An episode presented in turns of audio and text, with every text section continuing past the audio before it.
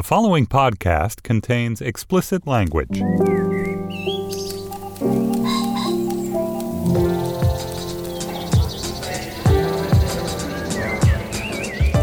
I'm Benjamin Frisch, and this is the Slate Culture Gabfest Where'd You Go, Jar Jar Binks edition. It's Wednesday, August 21st, 2019. On today's show, Where'd You Go, Bernadette is the new movie from director Richard Linklater, him of the Before trilogy, Dazed and Confused, Boyhood, and more. The film stars Cate Blanchett, and it's an adaptation of the novel of the same name by Maria Semple. Then, A Black Lady Sketch Show is the new HBO series entirely written and starring a cast of black women. It's irreverent, smart, and very, very funny. And finally, we discuss Slate's list of the 25 most important characters of the last 25 years with Slate's Forrest Wickman. We'll debate the list and just how important Jar Jar Binks is, really. If it's not totally obvious, I am not Stephen Metcalf. I'm Benjamin Frisch, the producer of this here show, as well as Slate's Decoder Ring podcast. Steve, unfortunately, is off this week, running with a pack of extremely well shorn dogs upstate. Julia Turner is also out. She's combination bird and whale watching from a helicopter off the coast of Los Angeles. and Dana Stevens, too, is out. She's in seclusion at a convent in Idaho. Uh, that one is actually true. It's not a joke. um, so today I'm joined on this very special Bizarro episode of the Culture Gabfest for her first time ever hosting the show, uh, a writer at Slate, the great Rachel Hampton. Hi, Ben. Welcome. Thank you. I'm also joined by June Thomas, the senior managing producer of the Slate Podcast Network. Uh, you know, it's funny, June, that you're the senior managing producer, and yet you've never appeared on a podcast before. exactly. you know, to prepare for the show today, I actually went out, I ate apple pie, and I shaved a dog. It wasn't actually my dog, but I just shaved one anyway, just to get in character. So I'm ready. Yeah, we ask a lot um, of our of our hosts here. Uh, all right, are you ready to dive in? Let's go. Bernadette Fox is a mess. A former celebrated architect, she and her tech bro husband Elgin and precocious daughter Bee live in a decaying manor in a Seattle suburb surrounded by soccer moms she hates, and her low grade depression has turned her into a neurotic homebody. She's shaken out of her habit by an impending family trip to Antarctica, and we witness her breakdown over the course of the film via email dictations left to her Indian virtual assistant Manjula as family and community dramas build towards a weepy family drama, a tech satire, a parable about the healing powers of art. I'm honestly not really sure. In addition to Cate Blanchett as Bernadette, the film also stars Billy Crudup as her husband Elgin and Emma Nelson as her daughter Bee. Uh, Kristen Wiig, Judy Greer, Laurence Fishburne, and Steve Zahn also make appearances. Um, but before we get into it, let's listen to a clip. You know, what Elgin doesn't know is that I am still obsessing about LA. What do you mean? You know, just last night, right? I, I woke up to pee. You know, I'm half asleep. I'm a blank slate, and then the data starts reloading. It's a Bernadette Fox, 20 Mile House, destroyed, failed. Yeah. And it's like failure. It's got its teeth in me, and it won't stop shaking. You done? Yeah. Yeah, good, because I know you can't honestly believe any of this nonsense. As amusing as it is, it obscures the larger point which is that people like you must create. That's what you were brought into this world to do, Bernadette. If you don't, you become a menace to society. I think there's one very simple answer to all of your problems. Get your ass back to work and create something. Get your ass back to work. I really was concerned about your health then, Ben, because your eyes were rolling so far back in your head. I was worried that you might go blind. Uh, okay, so yes, uh, I did not love this movie. Um, I think there's a lot of interesting things about it, um, especially, I mean, Cate Blanchett's performance, Yeah. especially. But why don't we just start by June? One, what did you think of the movie generally? So I did not hate it. I thought it was a perfectly fine way to spend like a Sunday afternoon in the summer. Uh, Cate Blanchett is always amazing. She just can make the most uninteresting material interesting. Uh, she's she just kind of she's a magnet for your eyes for your attention which is hard on anybody else who's in the movie but is great in a movie like this that is weirdly thin and unmotivated and you kind of generally are at least speaking for myself i was pretty much able to put all my critical faculties on hold while I was watching because I was enjoying her and I was also a little bit enjoying my old home of Seattle and and, and seeing like the Space Needle restaurant and all of that and and a very fake version of Microsoft where I used to work. So I really liked it when I left the movie theater. Oh I know.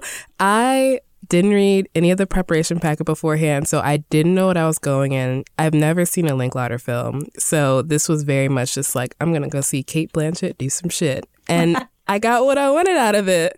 Um, I thought that it was like really sweet and charming. I really enjoyed the relationship between the mom and daughter. Emma Nelson is was really great in it. I really, really liked her. Yeah. Yeah, I thought it was beautifully shot. Like the Antarctica scenes are kind of still in my mind. And it kind of took on this magical realism quality for me, which, if you wanted something that was realistic, I could see how, like, this did not fit into that. But watching it, I was like, this is just like a cute, fantastical movie. You know, it's interesting, Rachel, that you said this is your first Richard Linklater movie because uh, I have seen others of his films, but I do think that this is very different. Um, there's a similar tone in some ways in that like it's not an action packed movie you know? Like some of the film some of the scenes feel inert would not be uh, exactly the word i choose but i also know where that feeling is coming from. Like there's not a lot of action there's not a lot of even uh, when bernadette has moments of realization they tend to come out of nowhere because it's a very kind of I don't know, just like in the moment movie. Um, but this is a different kind of movie for him because he has, it's the first time he's made a movie with a woman unquestionably as the protagonist. Uh, and he has typically made films that are either brotastic or, you know, films like Dazed and Confused, or very much about the experience of kind of, well, boyhood and family life. Yeah, I'm not a Linklater completist, but I've seen I've seen a few of his movies, and this doesn't. If if I had just seen this in a vacuum, I would never would have guessed that this was a Linklater movie. I think the the fundamental reason why the movie did not work for me, Kate Blanchett's character Bernadette as the protagonist is totally aimless, and having an aimless quality in a protagonist is the death of the momentum of a film.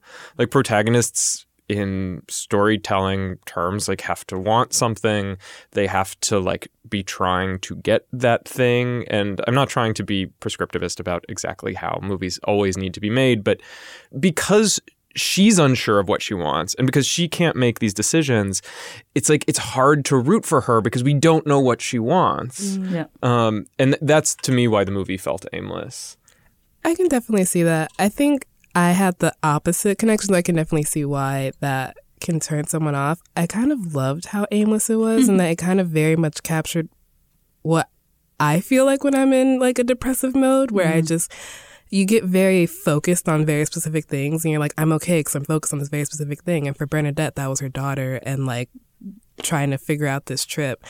Um I do think that the last like third of it was extremely rushed. I do think that it was just like it went from being like a movie that's very much in Bernadette's head to being like, oh, now we have all this outside action that's going to happen. Yeah. So that was very kind of like, what's going on here? Yeah. The book that the film is adapted from, which I read when it came out, partly because it was sort of presented as something of a Microsoft book, um, and which I then forgot all about. When we started talking about, okay, what we should talk about this week, I said, oh, I read the book. And then when I couldn't remember a single thing about it except that Microsoft connection. I've since been reminded that it's it's effectively an epistolary novel in which Bernadette barely appears, and so there's a mystery at the center of it. Where where'd you go, Bernadette? You know that that's there's a question mark at the end, and in the movie, you never are puzzled about where Bernadette went. Yes, she is perhaps a shell of her, of her quote real self, and she's in effect hiding from that previous genius grant uh, Bernadette Fox, but she's there and she's you know she's clearly not okay, but it's also not clear like. sh She's not a bad person. She's not a bad mom. She's not a good neighbor. But like, just what kind of person is she? Like, it's just not clear. It doesn't go far enough in pushing any of the characters, I think. Like the Yeah. daughter, as as much as I like that performance, the daughter is just like she's a little too sweet, a little Mm-hmm. too precocious, a little too well adjusted. The husband is I oof, I did not like him at I all. was very confused by what Yeah. exactly his Yeah. entire role was because Yeah. at first I was like, I don't like you. You seem su- like such an absent father. Like you don't pay attention to anything that's happening. And then there's like this kind of redemption arc in which everything's totally fine at the Yeah. end. And I'm like, why did it take you 13 years to get to this point? Like clearly your wife has been struggling and you suddenly are like, oh, I've mentioned therapy five times. Five times in 13 years is not a lot. Mm. like that is not, it's about as often as you go to the gynecologist. Like you really don't, you forget those things. And so I'm just like, you are clearly as absent from this relationship as she is. And I thought you were the villain of this movie and then you suddenly weren't. And I was, that was, yeah. in, in some of the reading that we did, it mentioned that in the book, his character Mm-hmm. is more functionally antagonistic Yes. to her. And he does more bad things. and it sort of felt like the movie needed a little bit of, of those voices. Yeah. We don't really have a clear you don't really know exactly who the protagonist is. And since, yes, that question mark, maybe we're not supposed to, but you don't really know who anybody is. Like, are they just the neighbor even kind of awful, but maybe just Bernadette being mean? Like, there's just, there's a lack of clarity that for me made it, made it just, it, it, I, I seek clarity in a movie, maybe excessively. I speak now as somebody who loves television, maybe as my, as my favorite medium it felt like a movie that would have been better as like a limited run TV show. Mm-hmm. One of the things that I love that we'll get to in a Black Lady sketch show is how it like even since I've started watching it is how it's like reframed kind of how I'm watching other stuff. And like to me, after I watched this just yesterday after I had watched Black Lady sketch show over twice, and um, there's something suffocatingly white about this movie. Oh yeah, I I love Laurence Fishburne, but when he came in, I was like, "Are you really gonna put a magical Negro into a movie in the year of 2019?" Like, I mm-hmm. don't. I so see what you're saying about a limited series because there were so many moments that could have been stretched out. Like they crammed so much plot exposition into either these rants to Manjula or like the video that they The terrible Oh, the video. I was. I was so surprised that didn't come up yet because I really feel like both of y'all hated that. Honestly, Oh. watching that, I was like, interesting technique. I can't tell if I like this or not. um, I was like, I kind of get what you're going for.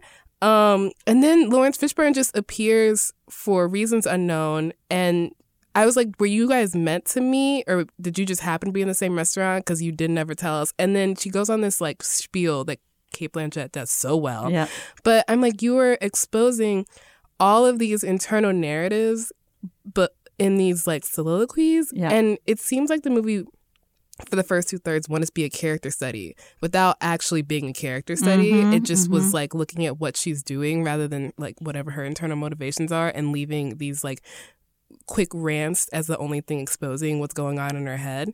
And I'm like, I see, I think that's why I liked, I think I fell in love with the potential of the movie. I really mm. like watching it. I'm like, I really see what you're going for here. Like the toll that motherhood takes, the toll that like miscarriages take, like what happens when creative genius doesn't create for you. Or years. is mistreated. Exactly. And it's just like, I see so much what you're trying to do here that I think I was just like, I love it. I love what's happening. I I guess one the only issue I'll take with what you said there is I, I think that this movie falls into a trap that movies about artists sometimes fall into where the solution to all problems for artists is to make art and um, that's just not how it works it's not that's just not enough like you also need support you like you need medication sometimes maybe like it's just it's multifaceted Yeah, there's there's a there's a, a kind of a strange uh, running part of the movie where she does have medication. She's got a lot of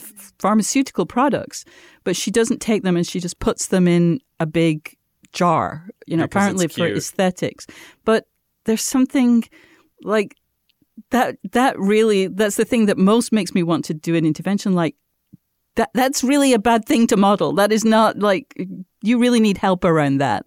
Um, and yeah, that that was like I'm not that I'm not one of those people who thinks that every movie like has to be telling the absolute truth about every single thing, but like that actually felt kind of dangerous and antithetical to, as you say, like it's not enough just to be given a chance to, you know, m- make a building. That won't solve your problems.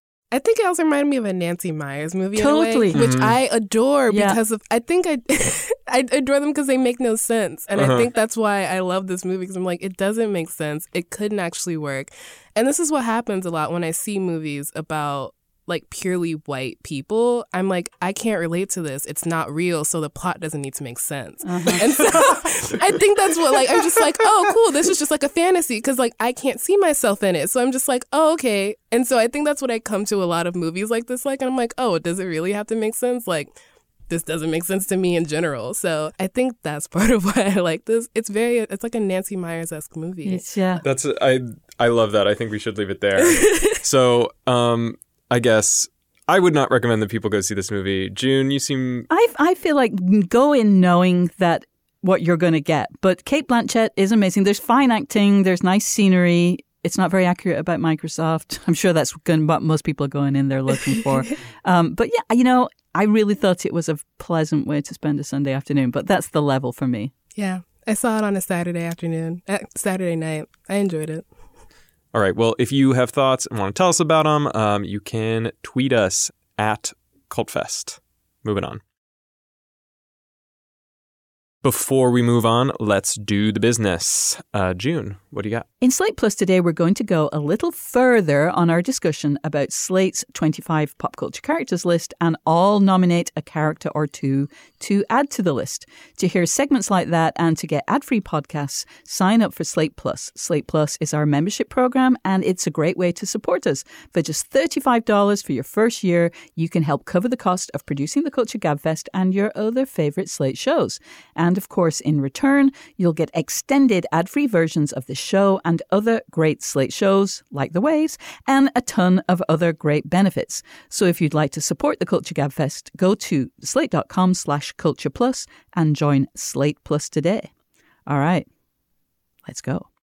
Though black women rarely take center stage, so much of internet culture and pop culture writ large is built on their voices. Our slang, our fashion, even our bodies have been rendered marketable, except when black women are the ones who stand to benefit. A Black Lady sketch show shifts the focus back to where it should have always have been.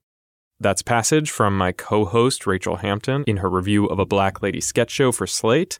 The show is entirely written and starring black women and stars Gabrielle Davis, Quinta Brunson, Ashley Nicole Black, and Robin Thede, who also created the show.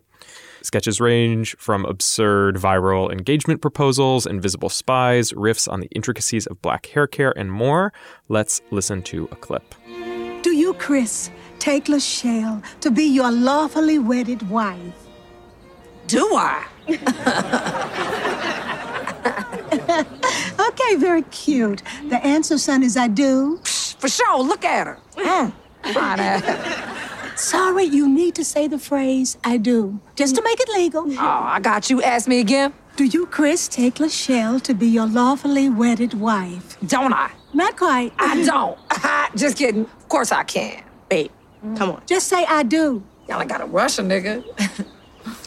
Look, we only have this place for 45 minutes, then they're having a hair show. Okay. Look, babe, we, we're almost there, okay? You love me, right? Yeah, I got love for you, babe. Okay, then just say I do. I. I. Da da da da. Boom, boom. There we good. All right. Um, well, I love this show. I'll just say that. Rachel, you reviewed the show for Slate. What did you think? Yes, I also love this show. Um, I came to it as someone who doesn't really watch a lot of comedy. And so, as someone who generally turns off comedic shows within like an episode, the fact that I wanted to watch through the end was kind of my sign that I thought it was really funny. I, one of my favorite parts, and I think what works really well about this show is that it's this aggressively online show. Like, it's like inhabiting so many corners of the internet that are just in, like dominated by black women and it just felt so like intimately familiar to me watching it. I was like I've never seen this kind of level of like black parlance just and there's no one that they're explaining themselves to. Like generally there's like when you're watching things like this, I in my head was comparing to like a Tyler Perry film mm. where I'm just like I can see that you are translating yourself for a white audience and I understand why you're making that choice. But for this, there were so many in jokes that just no one explained, and I adored that so much. I found it. Um, this may be shocking to audiences, but I am white, and What? Uh, I know, I know. Um, I found it so thrilling, like not to know a lot of the references. Like, um, what is the the sitcom Two Twenty Seven? 227. Yeah, like I I didn't know. you I- also are maybe too young for that. maybe but um i mean i like i had to look it up but I, I don't know it was like it in some ways it felt like peering into a world that i didn't know a lot about but i also found it totally hilarious and relatable yeah. i do enjoy sketch comedy i'm not a, a super aficionado but um I would say Kroll Show is one of my favorite shows of the last decade, easily. I think that it's a to- like so, a totally underrated um, sketch show. And I watched I Think You Should Leave with Tim Robinson, which came out earlier this year on Netflix, and um, especially compared to I Think You Should Leave, this show just feels so much more substantial. Like it feels like it's coming from a lot. Like the vo- the voice of the show just feels so much richer. It's coming from a lot of different places. Do you, did you have a favorite sketch, June? Well, Mary Wilson, one of our colleagues on the podcast team, has a theory that your favorite sketch on the Black Lady sketch, so it's like a horoscope, it like reveals who you are. And my favorite sketch was Invisible Spy or Trinity, whatever we want to call that. I think many of us can relate to that. Um, uh, so this is a woman who is indeed like a an international super spy, but is continually mistaken for like a kindergarten teacher or a woman who works in a budget store. At the same time, the one that I keep remembering is the Hotep sister, um, which which actually feels like the most like troublesome sketch because you know there's it's a woman who is not in any way qualified, but is feels very happy to you know conspiracize and to um, you know to throw out potentially quite painful and erroneous uh, facts, um, and yeah, absolutely erroneous facts. And is the kind of thing that were it on SNL could be handled very, very poorly. yes. What did- What did you think of that one? I really love that one. There's this kind of tradition of like conspiracy theorism in a lot of black communities. And a lot of it comes from the fact that a lot of things that have happened to black people are things of conspiracy theories, like the Tuskegee experiment, um, chattel slavery in general. Like, just there are so many things that sound like science fiction that have actually happened that just being constantly aware and on guard for those kind of things, which is part of being black in America. And there are obviously moments where it transfers into like conspiracy theorists. Um, my mom, who is like a very smart woman, has a PhD and like does like data science, also has her conspiracies where I'm just like, this, it really doesn't make sense, but it does. And so this Well, conspiracies from con and conspiracy. yeah, yes, no, exactly. It's just like this like connection, like that you're just going from like one to the other to the next, and I'm like, this is just so funny and so familiar, and but just like turned up times like two thousand. The fact that it's like a master class is just Yeah, like yeah. I, and then And, when. and then she reappears Yes, at a, in the, in the a wedding. And then he's just like, sit down before I revoke your trust fund. And I'm like, yes, that's exactly. It's just, it was amazing. Yeah. My favorite sketch, um, I did enjoy the basic ball. Oh, the basic Uh, ball was amazing. which is is just I think it's very funny. But actually, on second viewing, I think I appreciated the um, the viral wedding or uh, viral engagement proposal Mm-hmm. sketch. Uh, I just.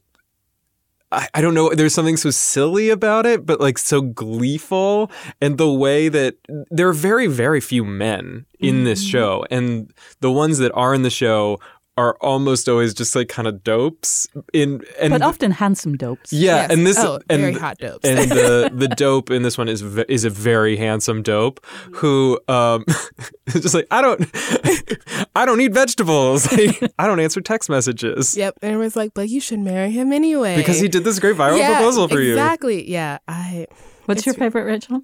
Um I really loved the one where they're trying to go to the black owned restaurant and it just turns into this like endless loop and I mean, that's also what the show gets so done so well. It's like it's partially dystopian in this Mm-hmm. really subtle way, and a lot of this, like sometimes it's just straight up like the world has ended, and Mm-hmm. that's not really a spoiler because it happens in the first episode. But a lot of the shows interweave this kind of like nihilism where it's like the world is coming to an end, or like this is, thing is random, like fantastical element is added in, which I really enjoyed, and I think that one was really funny because very relatable. A there's kind of this um not like mean, but saying that like the kind of the meaner someone is to you at a restaurant, the better the food's gonna be. Um, which is generally true. Like you don't like a lot of restaurants, you're not there for the customer service, but a lot of these restaurants also end up getting like reviewed by white people on Yelp, and they're like, "These have terrible customer service. The food was bomb, though." And it's like that's what you get at these restaurants. Like that's it's not for you. They're not there to smile at you. But then to like kind of flip that into what it ended up being was like one of my favorites. Well, this is a funny thing because there is often in these sketches, not in all of them, but often there's like a third point. Like there's there's your original how it appears, then is what it really is, and then there's like often a final kind of I don't know if it's a grace note exactly, but like a kind of a reveal or a actually a turnaround. And sometimes that works, and sometimes I wish they hadn't. Like there's a sketch um, where uh, there's a teacher who's like you know, probably in one of these academies where you got to be really like upbeat and you're going to like show these young women like a great model of, of strong black womanhood. But actually, she's really depressed Yeah. because like her boyfriend broke up with her and the kids help her and like, but in an interesting and not obvious way. And it's funny. But then at the end, they reveal it to be a California lottery ad. And you're like, why'd you do that? Like, it's okay. We can ignore it because the sketch was still good. But why'd you do that? Like, mm-hmm. no need. the element of adding it in as a commercial and like making it clear, like the Fashion Nova kind of like skits were an interesting kind of through line for me through the show. And that I feel like because the show, again, is so well versed in kind of the language of the internet, it seemed to kind of be pointing towards this idea that experiences are all like commodities, like uh-huh. no matter, like a lot of what we see on television when we see like black women being represented or like representation representation in general are actually just marketing ploys. Yeah. And so that's what those kind of spoke to me as. I don't know if it was necessarily done well enough that you're like, this is obviously what they're doing. But that's what I kind of saw all those ads at the end as. Interesting. Yeah, that's smart. Yeah.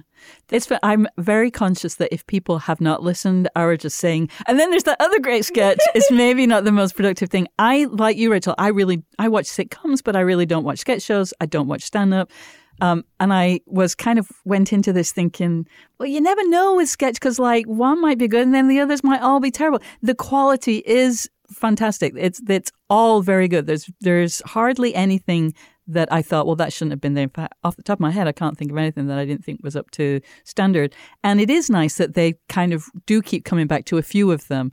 Um, every every sketch is so creative. Yes. And you know, on I think you should leave the Tim Robbins sketch show. It's like it's a lot of sketches with the same joke. yeah. There are very very few sketches here that are really playing on the the same tropes or ideas. Like And they all ke- seem to be coming from different places. Yeah, and even when it's kind of variations on the same joke, like you know, nighttime hair care slash you know skincare slash makeup, like they actually refer to different things and make different. And if, oh my god, there's a joke about a woman who like is always late because she's always. Our sketch, I should say, it was about a woman who's always late because she's like spends a lot of time on her makeup and at first I was in that and I was like, I was so with her colleague. And then the sketch was so amazing. I will not spoil it because that's one that should not be spoiled, but oh my God, that was an amazing sketch. Yeah.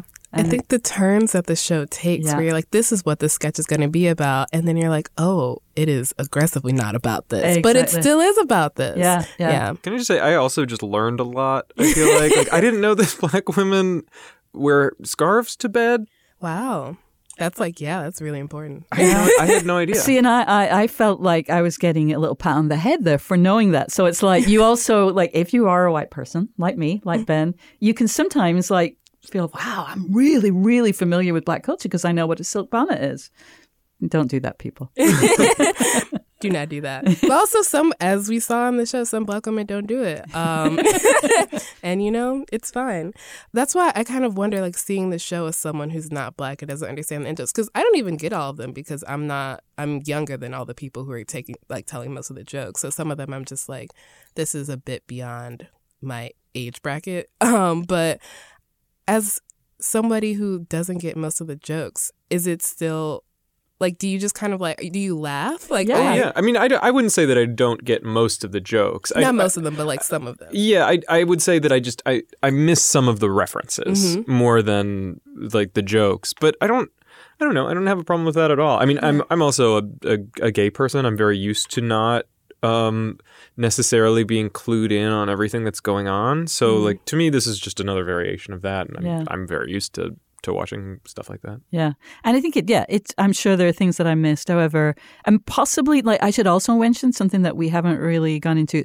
There are amazing cameos, like Mhm. almost every amazing black woman, maybe even every amazing black woman that white people are aware of is on the show. yes And then there's some that I was like, "Ah, that, that woman looks familiar. And I'm like, oh, wait, that's like, you know, and then I, I had to kind of, because there are so, like, that's another level of reference that, you know, if you didn't watch Brandy or You and Me or whatever the shows are called, like, you maybe won't recognize everyone, but then there are some really huge names. Like uh, we should we should name some of them like um Angela Um, Bassett, uh, yeah Angela Bassett Loretta Devine Jackie, yeah Kelly Rowland's in it um Amara La Negra um Lena Waithe. Yeah, um, Laverne Laverne Cox. Cox. Yep. It's just like apparently when they did the show, they're like, "Oh, we're gonna try and go for like ten guest stars," and they just reached out to people, and everyone responded to the point where they were building characters into sketches because so many people wanted to be a part of it, which I think really speaks to like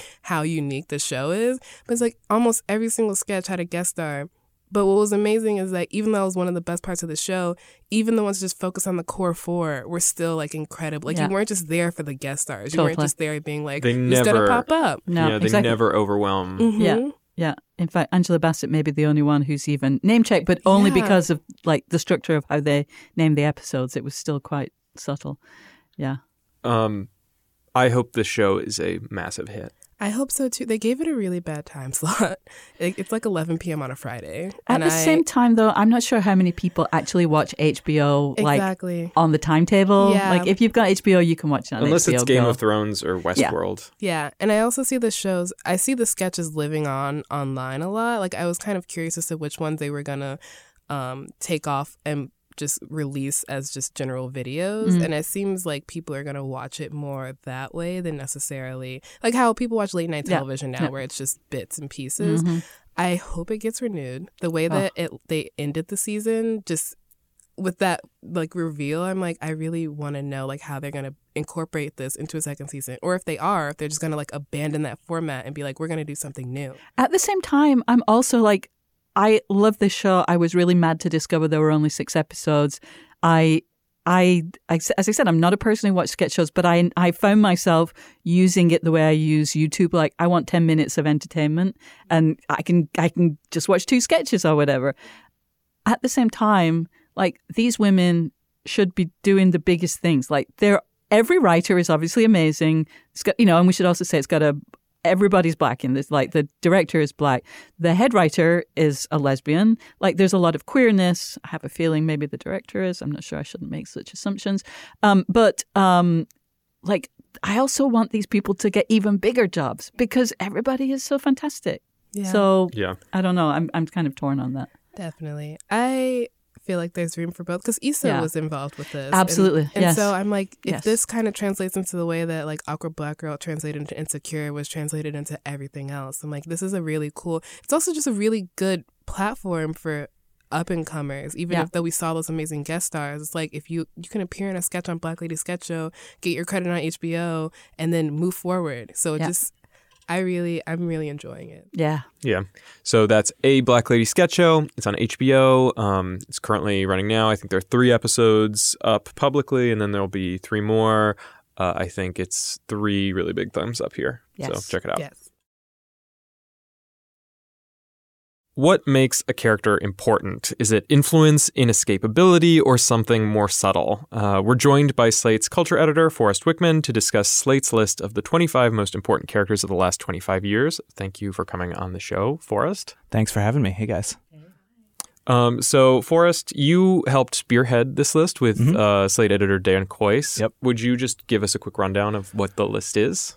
Yeah, so as you suggested, it is the most important characters of the past 25 years. It is emphatically not the greatest 25 characters of the past 25 years, which is, I think, immediately where everybody's head goes. It's what we're all used to. Pretty much every list on the internet tends to be always about the best or greatest or occasionally worst. And it's always along that spectrum and it's rarely al- along other spectrums. But, you know, I think as with the New American Songbook project we did last year, we wanted to um, take a different criterion to look at, uh, you know, recent pop culture history. And so in this case, it really started actually with um, the character Milton Waddams from O- from Office Space. Slate editor Lowen Liu really loved that character. And uh, so it was Lowen's uh, love of Milton that really inspired this project because he was thinking, like, man, Milton is the kind of character who would never make a list like this. And so that got us thinking about um, you know, what makes a character memorable, what makes a character endure, and then we decided to zoom out a little bit more to just what makes a character important, and then I think we came up with a, a bunch of different ways. Can we list some of the big names on here? Sure. Well, you Ben uh, wrote about uh, Pikachu, Yes. who who just seemed like objectively had to be on this list. I mean, probably no single character has been responsible for more you know just sheer dollars in earnings um uh, you know you you might remember the statistics but basically pokemon is the largest f- new franchise in the world It's the largest media franchise with Right. 90 billion in revenue. right uh, over games, cards, uh, TV, movies, uh, everything. Um, my, I mean, really, the reason that I wanted to pitch Pikachu, just besides the fact that Pikachu is ever present in our culture now, Right. But um, Pikachu is actually sort of important to me learning about Japanese aesthetics and anime and manga when Yep. I was growing up, which would be like really important to me. And I think it was for a lot of kids. And now when you look at cartoons, they're all so influenced by anime. And it existed in the United States before Pokemon, but Pokemon is really the thing that brought it to public or to to the attention of the public in a way. Um, and for that alone, I think that it probably deserves to be on this list. Um, what are some other big ones? Yeah. Um, so we had, for example, the Babadook, uh, which I wrote about, or who I wrote about. Um, we had Carmela Soprano at number one. We had Donald Trump from The Apprentice at number two. There was some debate about where exactly, like, what is the line between a character and a and a real person, um, and that was a case where you know there's that whole uh, who knows, 40,000 word. Art. It's really quite amazing article in the New Yorker about Mark Burnett and how they constructed the character of Donald Trump and, and, the, and the ways in which he was different from the real life Donald Trump. Um, so I think there are a few somewhat non fictional characters. Uh, Thomas Jefferson from the musical Hamilton is on there. Um, Sarah Koenig is another sort of nonfiction character. And that was another kind of industry one where, you know, if, if you look at, for example, um, Adam Sternbergh wrote this history of the podcast uh, for New York Magazine a few months ago, and the kind of pivotal pivotal moment in that whole history of the podcast is when the serial team realized that oh, the main character in this show is not Adnan Syed. The main character is Sarah Koenig, which then led to both, you know, arguably led to both the podcast boom and to a large extent the true crime boom, which tend to center on these investigators who we follow. Mhm. Um, and- Oftentimes women. yeah, yeah, yeah. I guess that's true. But you, you've gone through a few of the characters, Mhm. um, and you mentioned since you spoiled that Carmela Soprano is number one. Yes. Explain why Carmela is number one, because I don't know that it's quite so obvious to everyone that she would be the most important character in that show, but also in like of most important pop culture character from the Yeah, from I mean the, the real history there is that while we were making this list, we just knew like, oh shit, we have this Donald Trump problem. Like how a you have to put Donald Trump on this list, and it's undeniable that he that that character from The Apprentice being that he it is responsible for a change in world history to a large extent, had to make this list. Um, and then on the other hand, none of us wanted Donald Trump to be number one on this list. He's just too much of a narcissist to give into. And and when we were talking, you know, when Dan Kois and I, uh, my partner in running this project, were talking about it. Carmela was the character he kept coming back to as like that is the only other character I can imagine putting at number one on the uh, on this list, and I and I think there's really a few reasons. I mean, number one, uh, you know, one of the main things we kept coming back to is how an inf- a character can influence a number of other characters, and so, um, you know, the same way that Tony Soprano helps influence your Walter Whites and Don Draper's, Carmela Soprano really kind of laid the the mold for this sort of like trope of the like blonde wife who struggles with her own complicity in her um you know husband's wrongdoings. And thinking about that it you know it occurred to us that that is or, really it occurred to Lydia Kiesling who wrote about that uh who wrote about Carmela that that you know really arguably more important than Donald Trump is everybody who elected him and also everybody who kind of remained complicit and and stood by and that's that's to a large extent what Carmela represents and helps us understand. I really love this list. I loved how angry people got about it. Uh-huh. I want to know what is the character that people have gotten the most just impassioned about. Because my first thought would have been Jar Jar Binks. It has to be Jar Jar Binks, right? I mean, I saw people. I guess it's probably true that I saw the most tweets about Jar Jar Binks, and Jar Jar Binks is at once a character who, of course, you know, seems like a troll, and yet it's totally right. I mean, Jar Jar. You know, we were just talking about how characters can kind of influence a whole number of descendants uh, who come along in their mold, and Jar Jar had sort of the exact opposite effect, like a sort of negative, negative influence. yes, where it's like, oh no, we can't. Like every single franchise who was you know writing a character for their next um, you know movie or whatever it was just had to think like oh no is this character a Jar Jar? Um, and and Jar Jar was influential in a number of other reasons but I think you know that the the majority of the sort of hate tweets that we've gotten about this has been about omissions and we anticipated that there would be you know along the lines of what you were asking June uh, you know you know like where are the white male antiheroes? Um, and you know there are some the Babadook is my favorite white male antihero of the past 25 years. Um, but the the characters we actually ended up hearing about the most, I would say, are um, a number of characters who I might characterize as kind of uh, New York media writer types. I guess it's not always New York, but uh, so your Liz Lemons, your Peggy Olson's from so Liz Lemon from Thirty Rock, um, Peggy Olson from Mad Men, and you know I I really love those characters and they are really important. But at some point, making the list, we realized that a bunch of uh, writers and media folks in uh, who were in their 20s or 30s had nominated a bunch of you know writers in New York who were also in their 20s or 30s and we were like okay we already have Bridget Jones who you know not New York London but uh, a writer who who helps you know kind of lay the mold for a lot of these characters. I, I'm not sure there's a Carrie Bradshaw without Bridget Jones for example.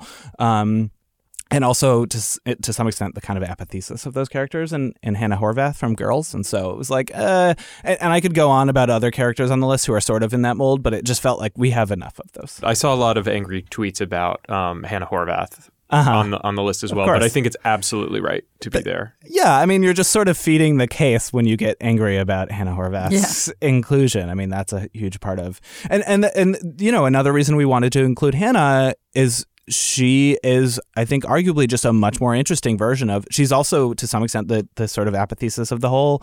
Um, anti-hero thing and that's something that lena dunham has talked about explicitly about how she envisioned hannah as being to some extent a, a sort of anti-hero but nobody thought or few people thought of her as constructed in that same way in in the way that they thought of say Walter White. And you know, Mindy Lahiri from the Mindy Project, played by Mindy Kaling and created by Mindy Kaling, also is also somewhat in that mold of of an anti-hero, uh, you know, who's annoying and awful, and yet also magnificent in her way. Yeah, and and you know, perhaps interestingly, that was another character where people seemed to fail to see the distance between the writer Yes. creator of the show and the character on the show. And I, you know, I think there's multiple dynamics going on there. Like it is a case where the the writer and creative show is also playing that character. Yeah. Um, but it's perhaps not a coincidence that they're also both women. Yeah. There's one of the things that I that struck me looking at this list is that there are many not the first of their type, but like the first complicated version of their type Right. to be a big hit in the culture. So for example, uh, I believe uh, our colleague um, Nitish Pahwa wrote about um, Kumar. Kumar uh, in the Harold and Kumar movies. First stoner Indian Americans. Um, and uh, I think um, who was one of the gay? There's a gay character who's like the f- like Well, a so pretty the- awful gay character, but like so. What was that about? Awful. Uh, so among the gay characters are uh, Willow Rosenberg. I mean, Well, it's there's a sort of whole debate about how Willow identifies exactly. mm-hmm, Uh, arguably bisexual, as- arguably lesbian. Um, uh, Omar from The Wire, right. who you know Yeah. that was one where we were thinking about him and we were like, oh, do, I don't really want to include Omar Omar because he always makes these lists. But actually, the more we thought about it, it was like, oh. You know, we were thinking about Sh- Chiron from Moonlight, for example, and then it was like, huh, actually, Omar did a lot of these same, same things and was, in addition to being a very cool, like just by being such a cool and original character, he sort of snuck all of this very sort of tender, subversive gay representation Yeah. onto And- prestige television. And The quite a bit Wire had had so many amazingly complicated Oh, queer yeah. characters. Like that show deserves to be on the list for many things, but including that. Yeah. in my view. Can I say the the one character I was surprised not to see on this Uh-huh. list that I think I'm sure that you considered was Cartman. Uh huh. We did. So there was a there was a whole bunch of characters who people nominated as in some way reflecting either Trump or Trump's America, and that was sort of the appeal to importance. And Cartman was one of the characters who people made the, that that sort of case for.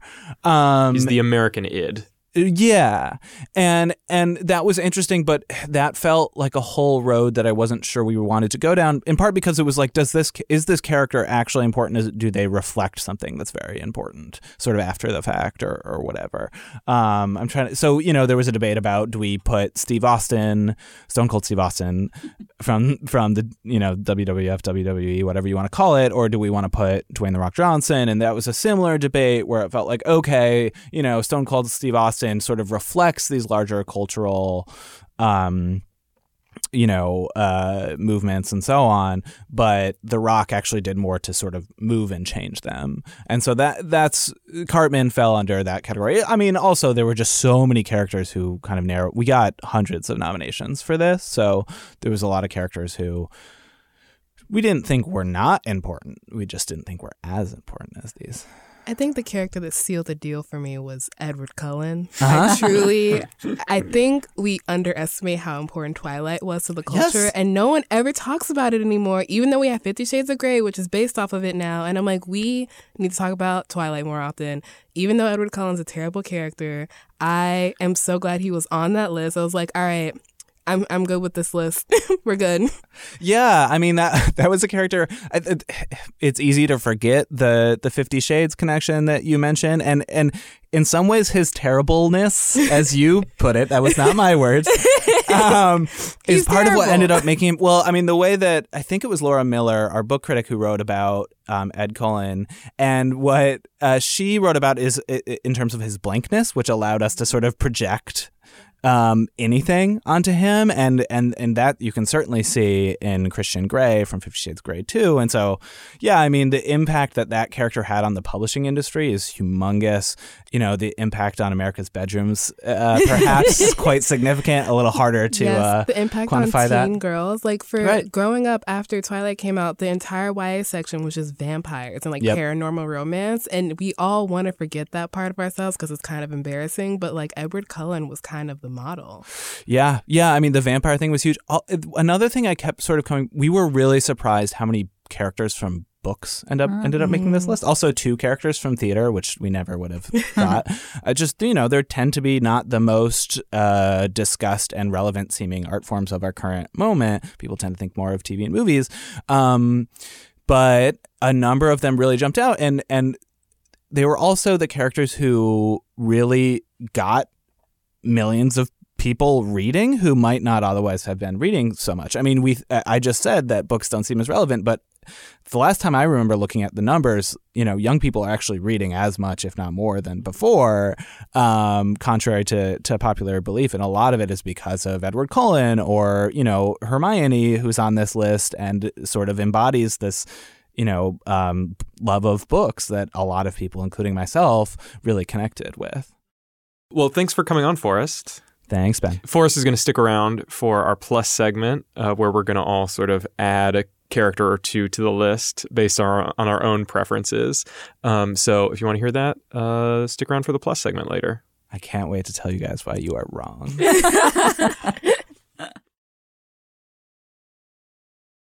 Now's the time that we endorse. Uh, June, what do you got?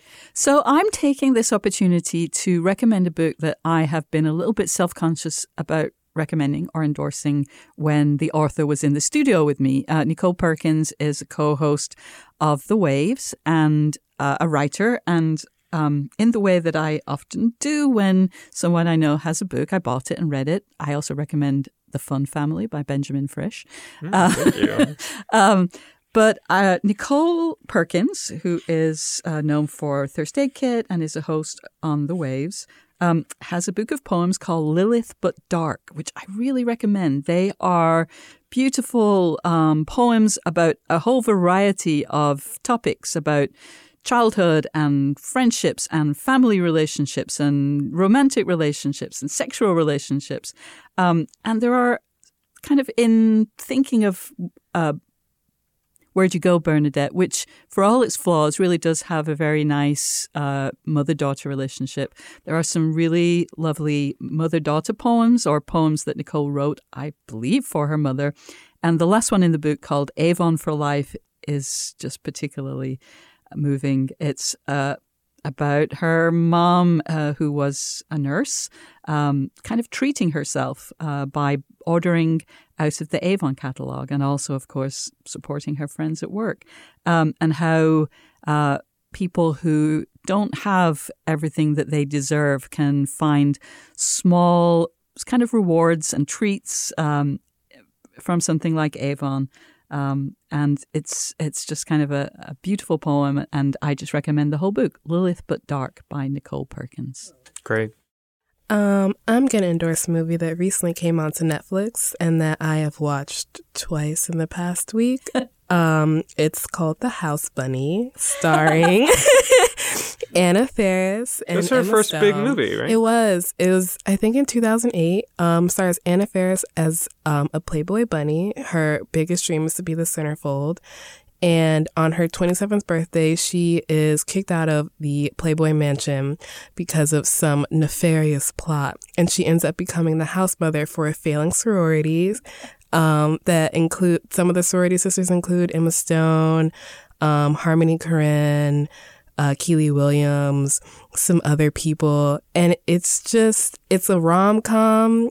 Um, Tyson Ritter, the lead singer of All American Rejects, was in it, which is one of my weird. I was like, I have to watch this because Tyson Ritter's in it, obviously.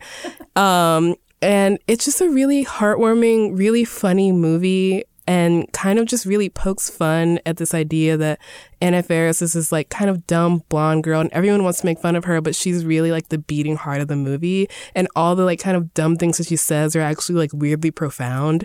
Um, I, I adore the movie. It's just a really fun watch. Like it holds up surprisingly well, like a lot of the humor does. And Anna Faris is just kind of steals every scene that she's in. It's also funny watching Emma Stone in her early career Yeah. play this like nerd character. So would recommend a rewatch of The House Bunny if you have not seen it before. That sounds so good. I've never seen it, Me but neither. now that it's on Netflix, I have to watch it. Yes, you have to I'm watch so- it. I'm so excited. So I have two musical endorsements. Um, the first one is uh, something called the Seeburg 1000, which is something What I now? just discovered this weekend. The Seeburg 1000 was a kind of like it was like a kind of small jukebox sort of thing that offices or factories might purchase in the like 1950s, 60s, or 70s. and or 80s e- even. And what it was, it was basically a subscription service where you'd have this box and then you would get these every quarter they would send you a stack of like um, vinyl records that were in this kind of special format. And what it would do, it would play these records in succession. And so it- it's like a jukebox you didn't have to put money into. Yes, and it was it's all mood music. It's Huh. it's it's not technically Muzak because Muzak was its own company. This was actually a competitor to Muzak, but um, this machine, you know, was installed in factories and in offices, and it sort of disappeared. Everybody forgot about it, and then apparently there are some people now who are trying to make it a thing, and the people who own the copyrights of this music have a website, which is Seeburg1000.com. I'd recommend you go there. But the thing that I'm actually recommending is that they have a 24 7 live radio Whoa. stream of Seeburg music that's going all day long. I've been listening to it like nonstop. I love it so much. let's let's listen to a little bit right now.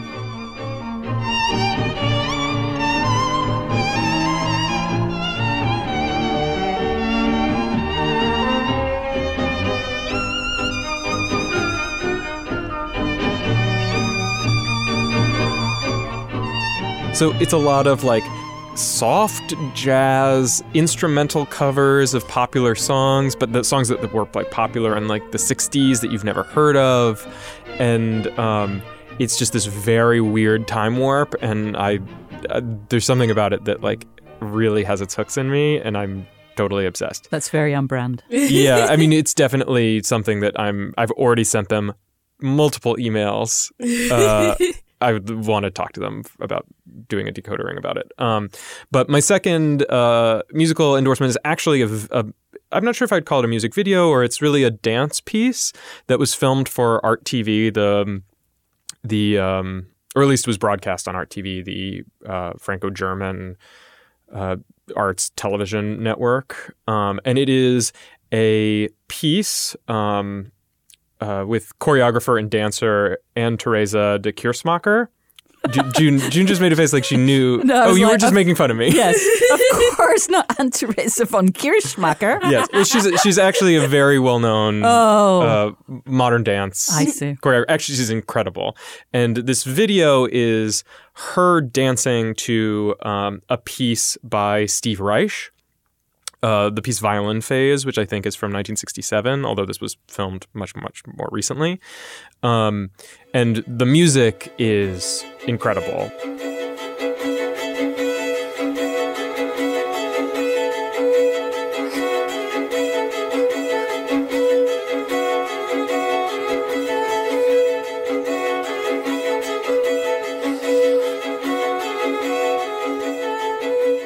So, so what's happening in this video is that she's she's dancing on this sort of raised platform that's covered in a light layer of sand in the middle of the woods, presumably in Belgium or something, and um, her movements sort of correspond to the phasing of the music. The way that violin phase is composed, it's like two two tapes, two violin performances that are set off against one another, and they phase in and out of sync with one another.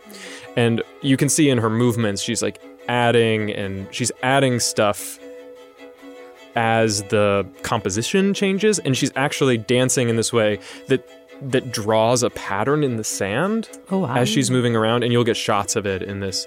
I mean, the the video is like 15 minutes long. I am totally hypnotized by it. Please check it out. It's it's one of the most beautiful pieces of music I know, and one of the um, most beautiful pieces of dance that I know.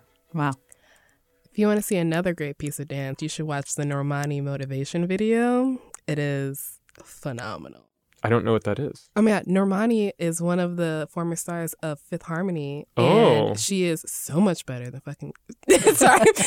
This is a salty rant. Um, but she just released her first solo song that was co-produced with Ariana Grande. And at one point in the video, she bounces a ball, like a basketball, off her leg and then off of her butt because she's amazingly talented. Um, and it's just a really great music video full of like 90s black nostalgia. So would recommend.